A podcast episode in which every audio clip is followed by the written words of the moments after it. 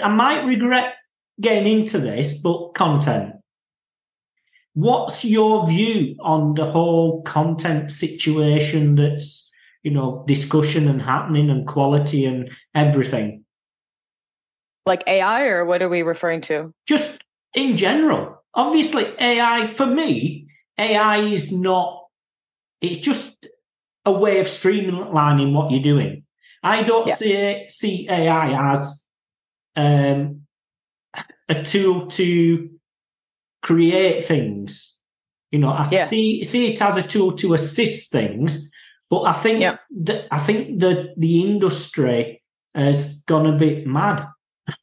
I think they've lost focus in you know in some areas of what's really important when it comes to content. And it, they're yeah. just in this mindset of the more content we push out, the better, the more organic we're going to get. Yeah, yeah, I agree with you. I think um, people, uh, a lot of people treat SEO like a slot machine. You know, it's like if I just keep doing the thing over and over and over, maybe I'll see success. And maybe once in a while you strike gold, right? Um, so I just keep doing that. And I'm like, look at the bigger picture right now.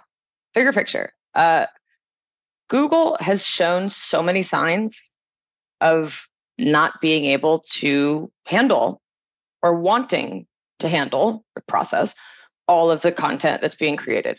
That's not to say that they're not trying to index all of the world's information. That's that's what they're doing. That's their MO.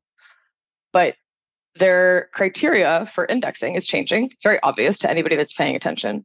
Their ability to index all of this is changing and to crawl all of this. Not to mention, um, you know, the impact of so much crawling on the world. Like I didn't even really know about this, but um, probably know Yoast from the WordPress plugin. He's actually a, a real man named Yoast. He talks about this a lot, and I've learned a lot from him because it's like not good for the environment to have this much crawling. and the problem is growing exponentially.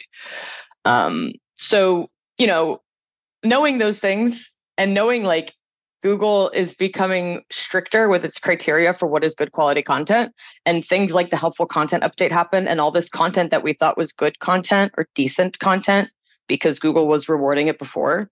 I've and my team, we've helped a lot of companies who are hit by the helpful content update. I'm still doing that right now. It looks good to you because you made it. I'm sorry. It's your baby. I hate to call your baby ugly, but it's not the best content. And I understand it must be very frustrating and heartbreaking to hear that. But like Google only gets to show what, seven on the first page, 10? Like you're not in the top seven, you know? So those conversations are hard. But like to your point, using AI to mass auto generate this stuff is probably not going to put you in the top seven there's ways to do AI that are amazing. Use AI that are amazing. I use it all the time. People don't realize like I use AI every day. Um, but I don't. I would never tell ChatGPT or Claude to write me an article about toothpaste and then put that on a client's website. I would never do that.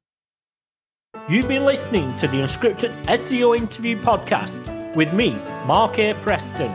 Join us next time as I interview more top SEO professionals.